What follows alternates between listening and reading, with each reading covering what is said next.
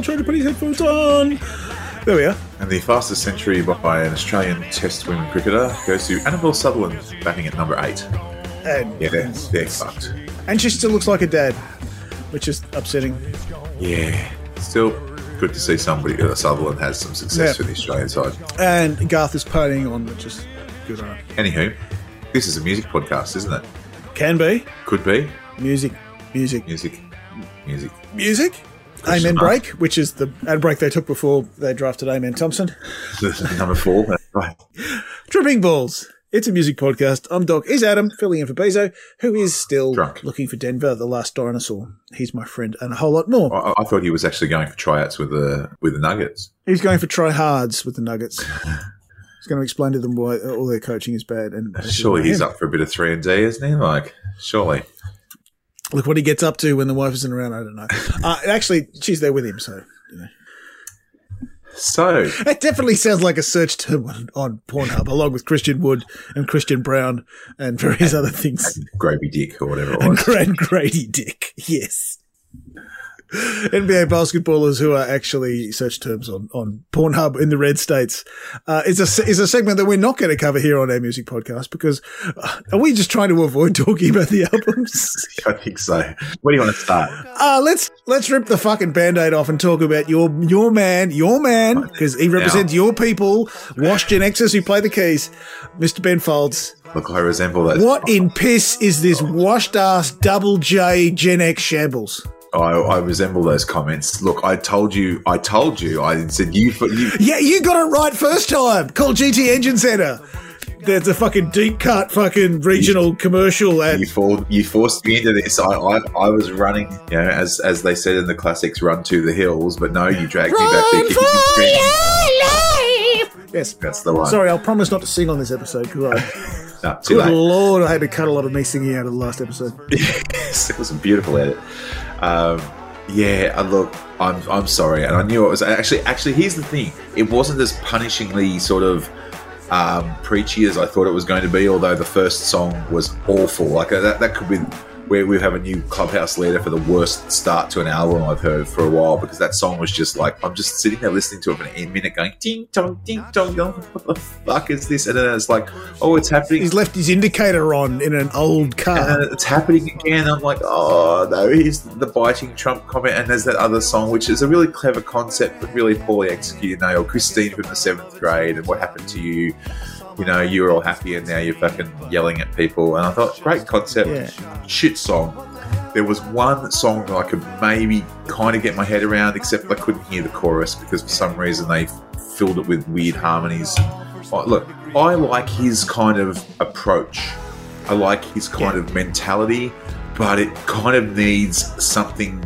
It needs all the pieces in a row, and it needs that kind of earworm, and it needs, yeah and it, none of it is present here. It's, it's, it's. It, I, I was thinking about this because, as I said, it's a very similar style. He sings like I do. We played both play the piano. I obviously grew up listening. Basically to the same dude. If you lived in Adelaide, you'd be you'd basically yeah, be you know, I'd, I'd be Adam dead. I'd be cut up in a barrel. Lots of barrels, but I'd, well, a barrel nonetheless. Um, skin folds. That's right. The, the, the I, it, here's the little life realization because someone was talking to me about something. There's a new music place. It's like, oh, you can play all your original stuff, and I was like, I don't write original music. And they're like, oh, why not? And I figured out why it is. Because we used up all the ideas on Amiga Pro Tracker in 1996. Ah, that was all because I'm a because I'm quite derivative. Um, I, I sort of uh, I'm the, the victim of my influences around me. But secondly, I couldn't let myself write stuff like this. Like I'd never, I'd oh. never let myself write. And this is the sort of music I'd probably be drawn to writing. Self-censor, and I yeah. couldn't, I couldn't. And I wonder. I listened to, I've listened to a few of those albums lately, actually, and gone, how did this get out of like? How did this get on? Not not just out of the, the garage, but how did this get on to fucking international release? Well, because in 1995 he released Underground, and that was a huge indie banger, and then he followed it up with other indie bangers. And the word I'm using a lot is banger, and banger is a fucking basic bitch term for a, for a, you know a pop song that worms your way into your head. You know what? There isn't of any on this fucking album. No, none of them. No, no bangers. There is no banging. There's no crashing. There is no nothing that engages. You can go and listen to Underground, and it just, particularly in, in a sea of grunge and and uh, the other stuff that was going on in the in the time, it just pops off, pops out of that fucking the, the headphones. It's it's such a different and interesting and funny song. Maybe it's a microcosm, maybe it's a metaphor for what's happened to all of Generation X, but all the joy has been pummeled out of this man. Yeah, the only song that I liked is even still a whingy song, the um, "Exhausting Lover," but then I couldn't figure out what the chorus was. But that was the only one I kind of went. There's the kind of the the pilot light. You know, it's not it's not the full flame and it's not cooking anything, but at least it's kind of I could kind of feel that half sarcastic, half self-deprecating. You could light a durry off it. Yeah, like Yeah. it was it was kind of that, but that was a very you know it was exhausted by the with the window straight away, and and that Yeah. was it. And the rest of the album, I was just like, oh, why? Like why? I just don't. uh I knew, but I- but I knew. It I just knew. doesn't have the doesn't have the range of his old stuff. Yeah, It doesn't have the hooks of his old stuff, and it doesn't have the engagement of his old stuff. It's just kind of charmless, mediocre, adult contemporary jingles. It I think even say calling an adult contemporary is being a bit. Uh, I mean, and that's generally my byword for stuff that's designed for people who hold dinner parties. You know, Yeah, I don't the even know. people of our generation who want to be who've played being grown up since they were twenty. kind of thing. No, but those people play flume fucking mixtapes or whatever now, you know, that make people who think that they're cool, but they're not, but they just. Flume like, just sounds like like I, I can't hear the word flume without thinking log. yes, so I'm immediately thinking like that that SeaWorld that ride, at Dreamworld. being tossed off a fucking cliff and into the water. It's Yeah. about what it feels like, and this sounds like too. But anyway, Yeah. Or some kind of some sort of blackwater sewage kind of operation flume. yeah, I just imagine different kinds of logs going down it. So um but even so, still more pleasant than this Ben Folds album. yes. But coming in at number two on our list today, Where where do you want to go next? look, I, I will, I'll, I'll go to the to, to the uh, the opposite end of the spectrum and go to King Gizzard and, and, and And and and the lizard wizard. Don't leave them out. The and the lizard wizard always gets always gets besmirched and, and sidelined and and you know deplatformed by the, And- mo- and the mainstream fair- media and the the lizard wizard will get their their fucking audience. And to be Um, fair, I should be celebrating them because to me they were this uh, they were this album, and King Gizzard was not this album at all. Like, So you think there was more wizard, lizard wizard, and less king gizzard? yeah, well, look, I mean, look, it sounds. It's a bit like the captain and Tennille. It depends who gets to do the fuck. I, I kind of I listened to this album for the first time, and walked away just going, "Nah." It was exactly like you said. It was on the box. I don't even know what that was. Well, it was like, okay. It was like what you said. It was like you know, to me, and here's who I thought. Uh, I, I just thought I didn't really enjoy what I kind of listened to, and on, on the way into work. And but then I've got into work and I can find myself drumming. Interrogate. What the fuck happened then? What I was any of that? I Yeah. find I, found myself drumming along with the riffs. And I thought, okay, so the thrash Yeah. part of it, And then you then they change time signature thirty seconds later, and you're like, okay, hang on, wait, where'd that one go? Yeah, okay, I'm still with it. I'm still with it. Oh no, they've done it again. yeah. And, and but so I thought, so the thrash part must have worked. But then it was like, and then here's here's the um, my two takeaways from I wrote the only notes I wrote was thrash cosplay because his voice just isn't it. It's not it at all. Like it's, it's like No. someone masquerading who someone taking the piss, and I'm not sure if they're being serious. He, he sounds like he is gurning through a particularly troubling Yeah, movement. it's it's an awful yeah, it's an awful vocal, which is a shame because there Yeah. is some good thrash playing in here. It gets you up and it gets you around, but like you said, and then it changes time signature and they go for another twenty. The last fucking song stopped, It's just too proggy. It's and I literally had my finger on the next button to go to the next album, and then it started up again. And it went for another fucking five minutes of the same chord progression, Nova. I'm just like, oh, what's going oh, on? Well, no, they actually went back to the end of the first hmm. track. Yeah, it was just almost like, like- they were trying to do the thing they did on Nonagon Infinity, which to make the Yeah. thing run seamlessly from the end of track, the end of the album to run back. But they didn't. They just reprised the the motif from the end of the first track that everyone has forgotten by this Yeah, point because you've thrown so that, many fucking twiddles and wiggles and blibbles and blips and blurps and blurps at people. No one can remember what the fuck you started out trying to say. This is the problem. They they are so in love with themselves. Yes. They're so in love with their progginess It that it, it doesn't work as a thrash album. And this is I, I, I know you know I sound like a ranting fuckwit, but I No. literally just saw a Pitchfork review that said the same thing.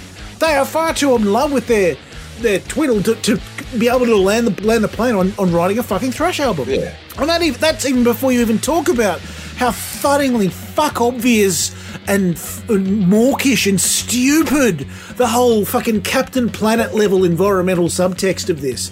Oh, maybe the dragon is a metaphor for our over dependence on fossil fuels. Thanks for that. You might pass year 10 drama with that level of fucking subtext. Jesus fucking Christ. Yeah, and, and the other the other note that I had was kind of like, you know, when a really popular song came out in the 1990s, and then like somewhere around it, we would hear like the Amiga um, Pro Tracker version of that of that song. Yeah, That's and what then this, the that's what samples. this, this is what this sounded like to me. Like that. They've,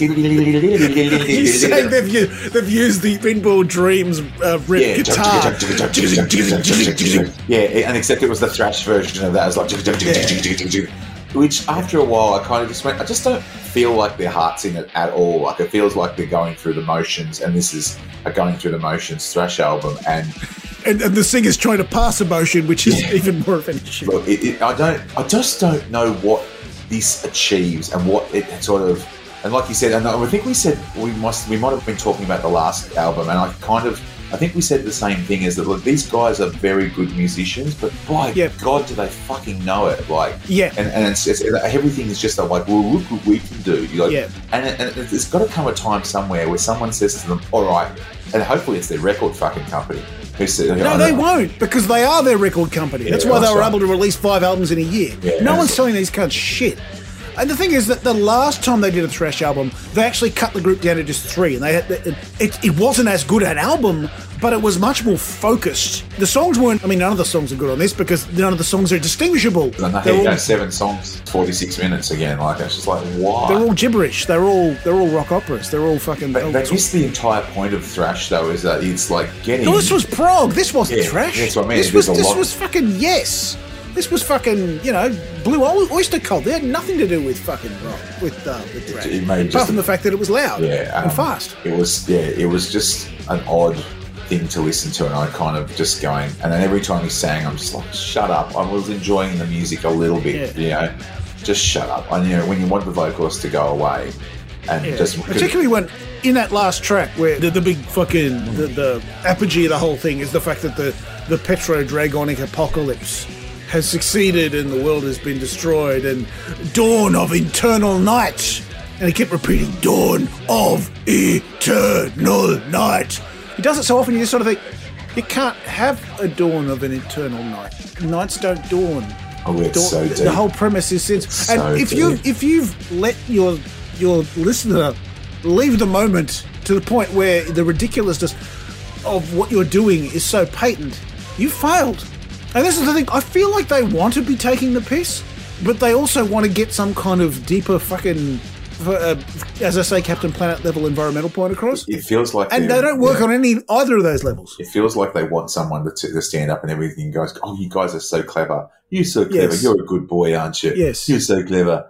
Now roll Yeah, have a cookie. play dead. Yeah, You're an ally. Yes. It's just, it's just, I, I just don't, I don't understand the point. And I kind of even thought, so they'll probably end up playing Splendour or, you know, some festival. And I think, Oh, well, yeah, what, yeah, what, yeah, what, what- where, where does this fit into any, and I'm, I did mean to, and I just either couldn't be fucked or didn't have time to go back and list, find something again that I thought, where's their home base?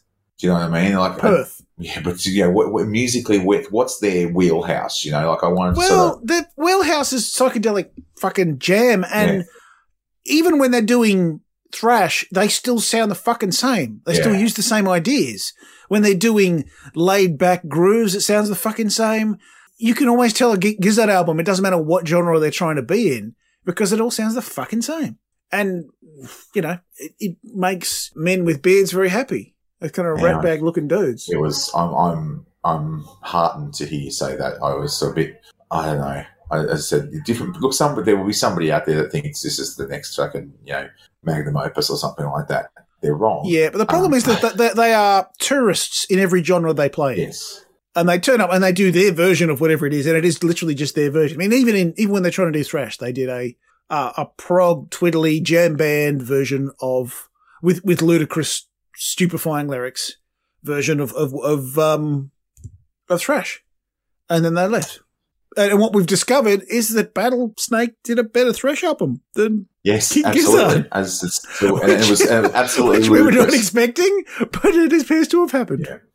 But you, I think you might probably get my point that that the I don't, I don't think you probably heard the last Gizzard Thresh album, but, it, No. but you know, comparing it to this one, you kind of get the idea that Battlesnake are like Hmm. parodying the kind of thrash album that um that Gizzard have made here. Yeah, With the absolutely. fucking demons and all that all- kind turning of it all the way up to Spinal Tap to 11. Yeah, turning it way up to Spinal Tap and making it fucking ridiculous.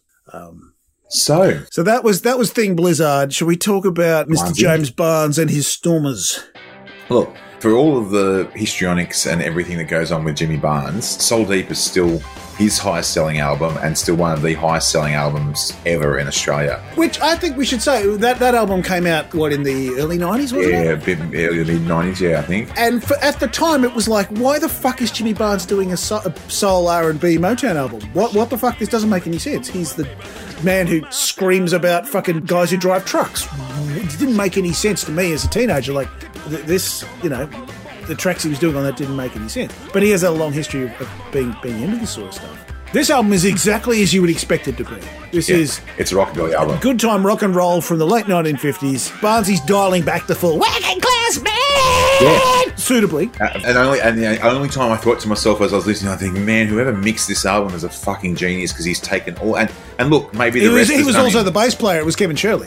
Yeah, well, uh, but it's this album is recorded beautifully because he's he's you know, and for something they probably all did in separate rooms. Which is impressive considering they built it. Everyone did it in their home studios and glued it together. Like, in, really, like the bass is bass sounds like a bass. The, the guitar is great. Chris Cheney is, is all over this uh, stuff. Oh know, yeah, he- he's wrangling his hollow body Gretsch. Yeah. Um, Jools Holland banging the keys. Jools Holland is Jools Holland. Yeah, and Jimmy sounds good. Like he sounds. He, They sound like they're together. They actually sound like they're in the room. Jimmy's got quite a good voice still when he wants it to be. Like you said, they're not the full sound. The only the only song I thought was was a hark on every time it came on. You know, it was. I was thinking, oh, this is a great sound. And then I was like, working for that, working for that. You know, it was Yeah. like, oh, get rid of that song and everything's But it's almost like he had to do that because of Working Class Man. You have to have to. yes. It's because you can only say man in that way. Yeah, that's right. There's no. It's it's it's the patriarchy. Um, but look, it, it, it's a good, it's a fun, nice album. If he played a couple of tracks out of this one in the middle of his live set, the oldies will love it. The youngins will dance around because it's just dance around kind of music. And then he'll play Working Class Man, and everybody will be happy. It's it's not an objectionable album. If you like rockabilly, it's exactly what it says on the thing. It didn't feel that rockabilly. Like Oh. it just felt like it felt more just kind of traditional fifties rock and roll. Yeah, I mean, fair. Pre-army Elvis kind of stuff. I mean, you can hear the influences, like you know, the, the people playing. Like you know, it, it, to me, it sounds like, um, you know, it sounds like Rising Sun, and it sounds like Goodbye Astrid, and all that sort of stuff. Like you can definitely hear that, you know, his, you know, what the sort of influence on his songwriting and all that sort of stuff. So it's it's all got that same kind of sound to it, and consequently, every song has the same. You, you do realize, you do remember all these sort of, like you say, you know, twelve bar blues is twelve bars and get in, get out, and that's it. You know, Yeah. um, but even the sort of versions of it, or what's that? Um, what's the song? The Johnny song? Johnny uh, Johnny's gone. Johnny's gone. Is Yeah. did you know? Did you by the end of it? Did you realize that Johnny had gone? He said it about twenty four thousand times. You know, Well, I blame Don Walker for that because Don Walker needed to cheer the fuck up. Um, I feel like this is a good opportunity for a hashtag Doc reads bios because the Mm. bio for these guys is hilarious. all right. What you have here is rockabilly royalty. They're global all stars who swing like a gate. They make the finest finger poppin' grooves to shake your local juke joint since the glory days of fenders and fins.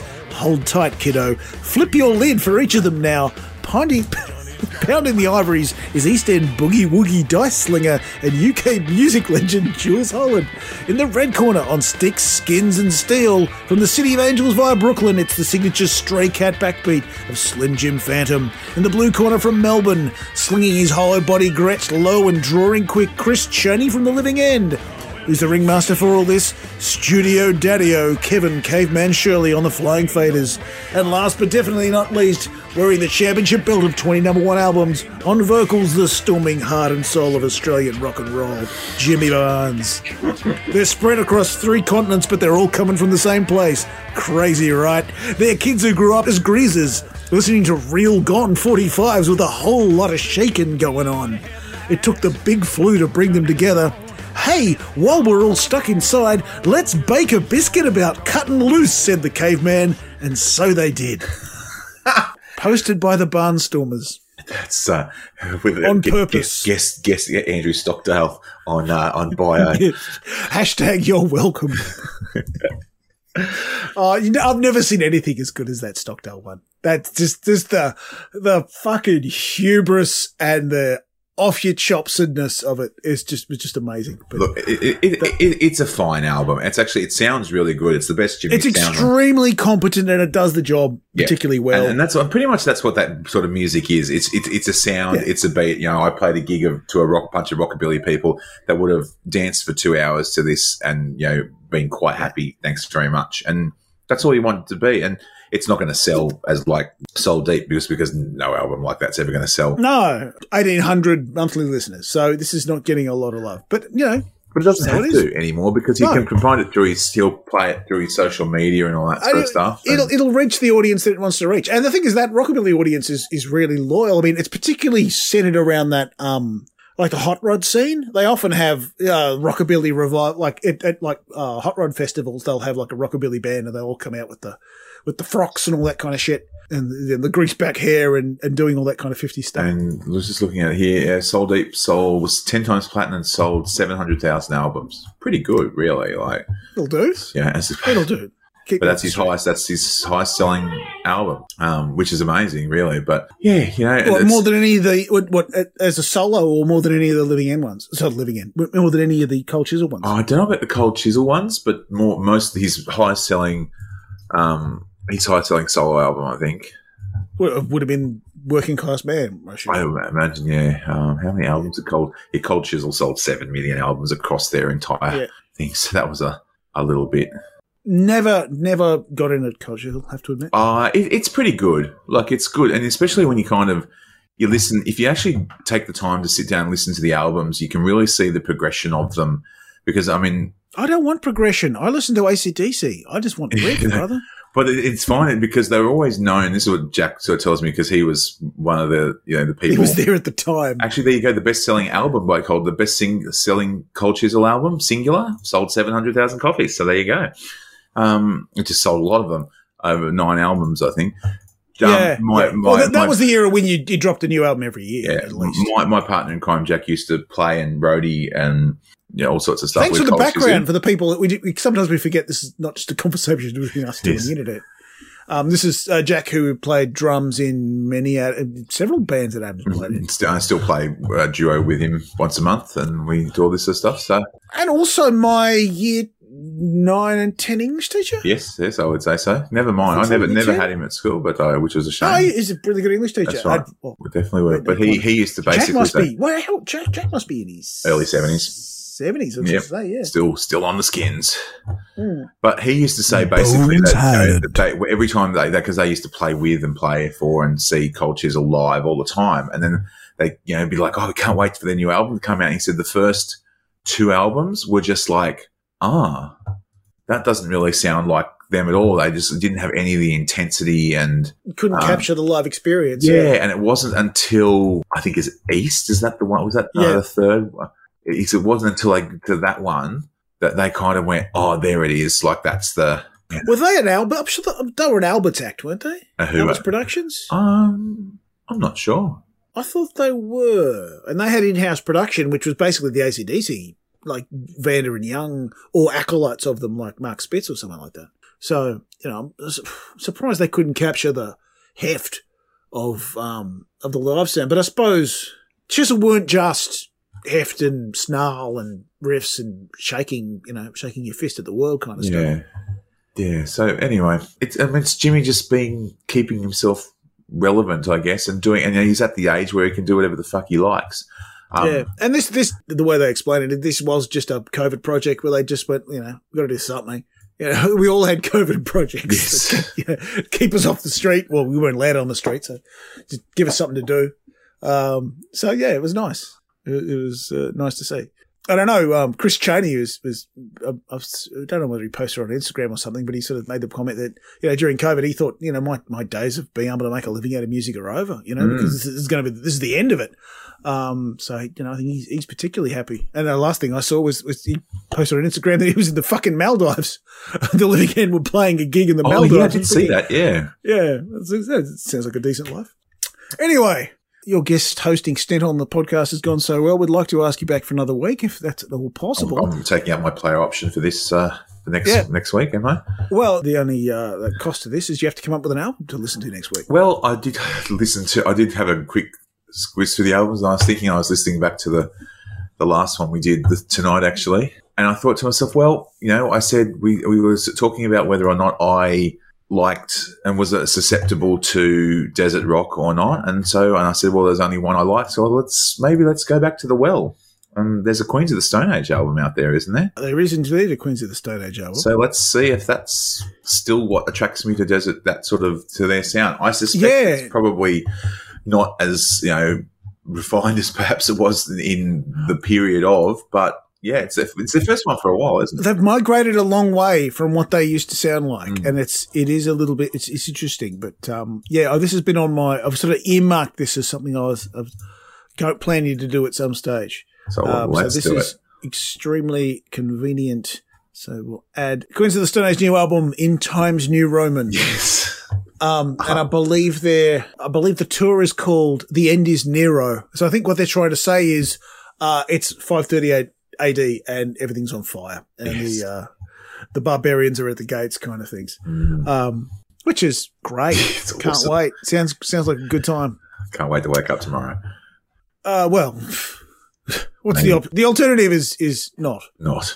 I suppose the alternative is waking up tomorrow afternoon, which is also Oh, possible. that'd be awesome.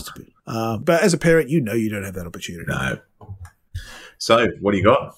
What have I got? I'm going to direct us down the path of a band called Rival Sons, who are kind of a southern rock band, a little bit, I suppose, a bit of a lazy comparison might be like a Black Crowes or someone like that. Um, we did one of their albums many years ago, like 15 or 16, something like that. Uh, and they were entirely competent and decent fun. So, um, Rival Sons album is the album I'm going to pick for this week. I This can't remember Dark the name. Fighter, is it? Is that the one? Dark Fighter is the name. It has a green cover, but you can see it.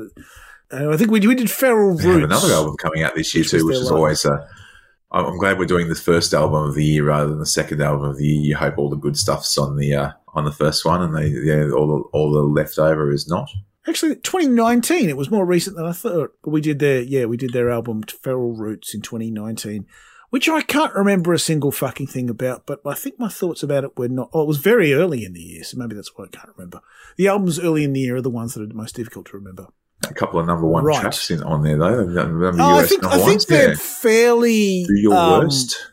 I think Yeah. they're fairly well travelled in that kind of uh, contemporary rock. Hmm. maybe slightly like that kind of grey area, country, yeah. southern rock, because a lot of that is kind of slightly country, but they're they're kind of a little bit country. I mean, he's wearing a hat, so he might be a little bit country. yeah, long Um, from Long Beach, California though. So Yeah, oh, yeah, they're they're not a an influenced by rather than a living in.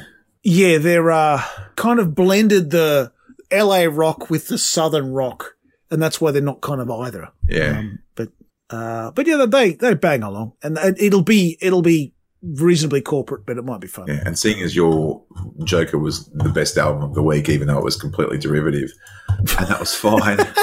um, you can go. You go what, what do you got for Joker? Oh, that's a good question. Can I say while you're Well, thinking about it, you want some thinking music? I, Sure. uh, I did go down the, and and I, I'm sad to tell you that you were mistaken. The Def Leppard plus uh, orchestra thing is a full fucking album. It is now. Well, it was only a single when I saw it last it's time. it's a full no, it's a full album. I think it's the London Symphonic Orchestra or something like that. Christ. Um, I say this as a person who's listened to a lot of Def Leppard, and, and Hysteria was my favorite album of the '80s, and still holds a a soft spot in the in the subcockles of my heart. Oh my god! Like it's the best way I can describe it is it's an insult to not just the London Philharmonic or Symphonic Orchestra or whatever, but all orchestras in general. Because what you end up getting is like the way I can describe it is it's imagine I'm playing the piano on my keyboard, and you know, I can't on- imagine that. and then you know how you can you can just push the piano key for the piano sound, but always sometimes you can hold the piano key and tap the strings button, and it puts this kind of light string accompaniment Oh no! behind. That's what this sounds like in the most Sounds like part. Casio tone ca- it's orchestra hit. Oh Yeah, yeah. So the, the, it's basically reduced. So you basically get a fairly accurate version of the song down two tones because he can't hold the note anymore with this kind of symphony mirror behind it. Every now and then the or, the the orchestra will stick its head up, but only on the ones where they've pulled the song right back to its roots.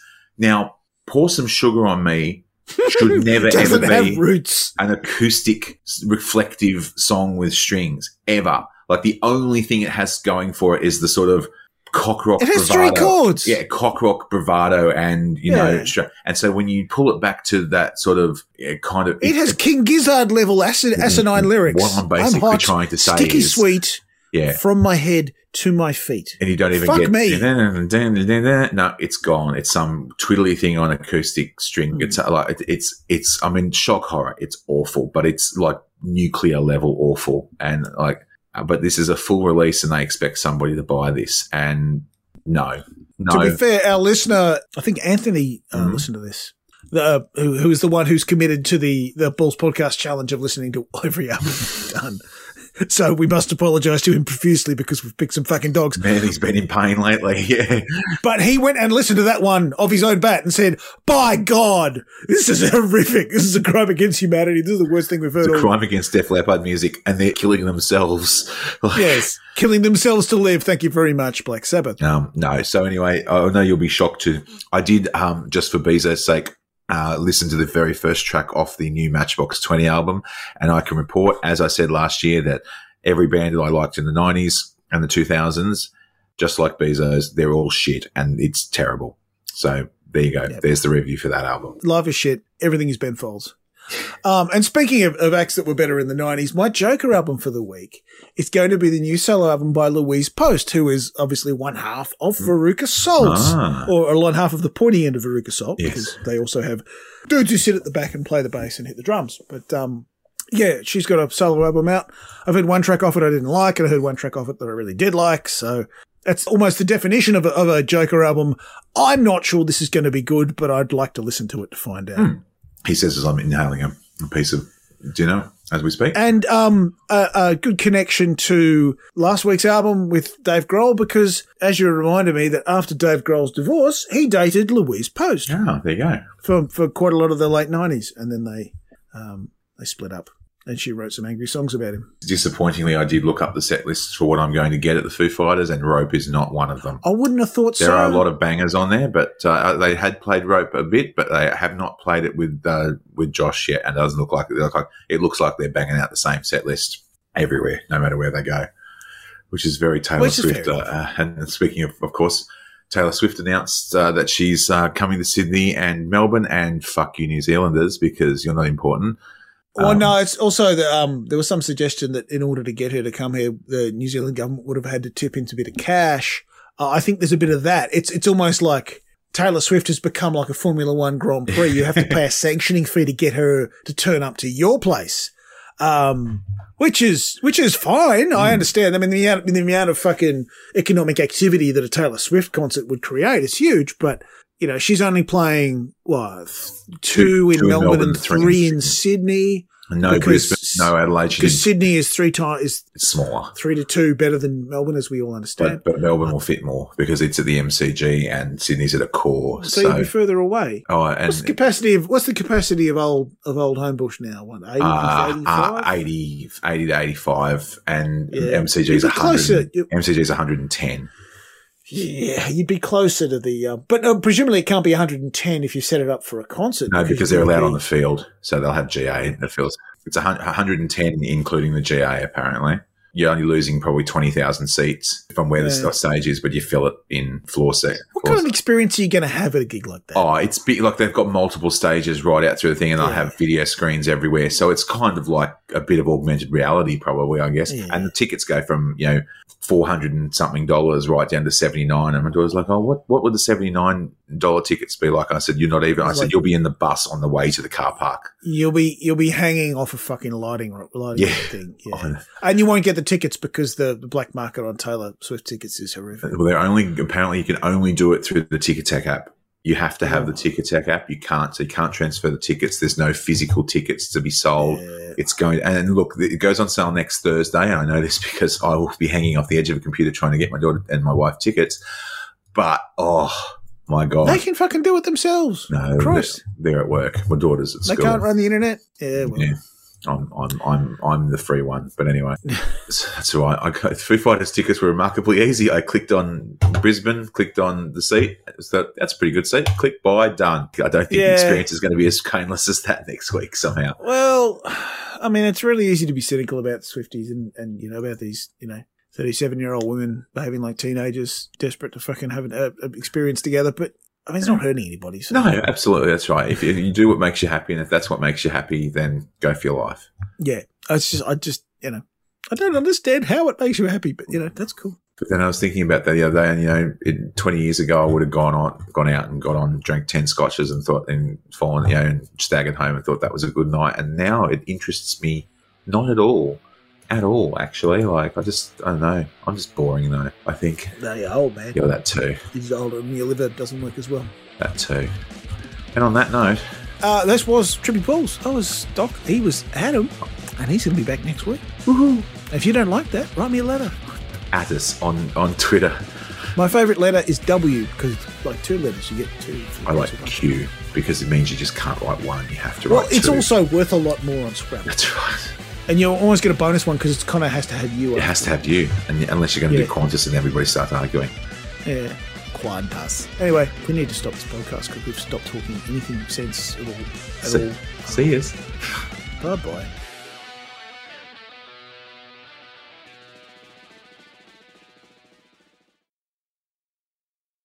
Another fucking blinding effort from me to finish off the podcast. Ah, it'll be fine. The edit was for the edit last week was fucking Oh, great. So I'll good. fixing it in post, but I will I not. was, I was listening to it going, oh shit, oh I remember all that stuff in the middle, and I was like, oh, that Yeah, was a all bit the bits where neither you couldn't hear me and I couldn't hear you, and I'm like, oh, Even the way you redid, the, redid my opening to put the druids, which I realised you said over the top of me, but it, it made perfect Well, sense in the end. edit. I, Well, thought, the- I thought that was great. There's a bit of delay. There's a bit of delay there where it went. I was saying basically all I did was just space it out. So the bits where we were talking Yeah. over each other, we both get an opportunity to get a bit of air. Yeah, But nice. that- we're both desperate to do the fucking the Spinal Tap Stonehenge intro, and it was like, no, we've got to give us both enough air uh, to be able to get that out. As soon as I heard that, I thought, I wonder how that's going to come out. And listened to it, I went, actually, that was really good. All it needed was That's some ominous, really- it just needed some ominous pipe organ behind it or something, maybe. Oh, I, I almost dropped the fucking the intro, but I thought that might have been a bit too busy because we had well, Yeah. you had the intro play in, and then you know I thought it might have been a little bit too busy to give it the in ancient time. I think people people get it. Yeah, they get and If they don't get it, then you know. Then Still they better production values than ESPN. But also, I mean, they have to.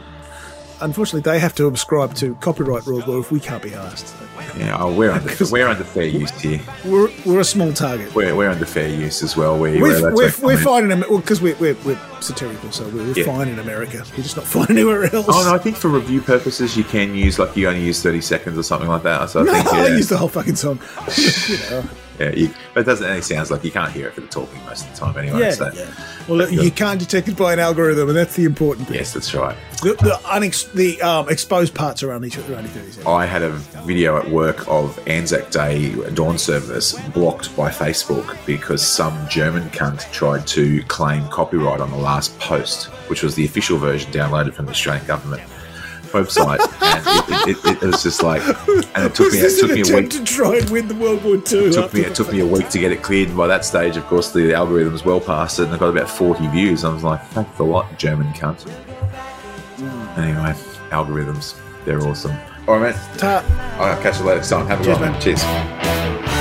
When the dewdrops cry, and the cats meow. I will take you there.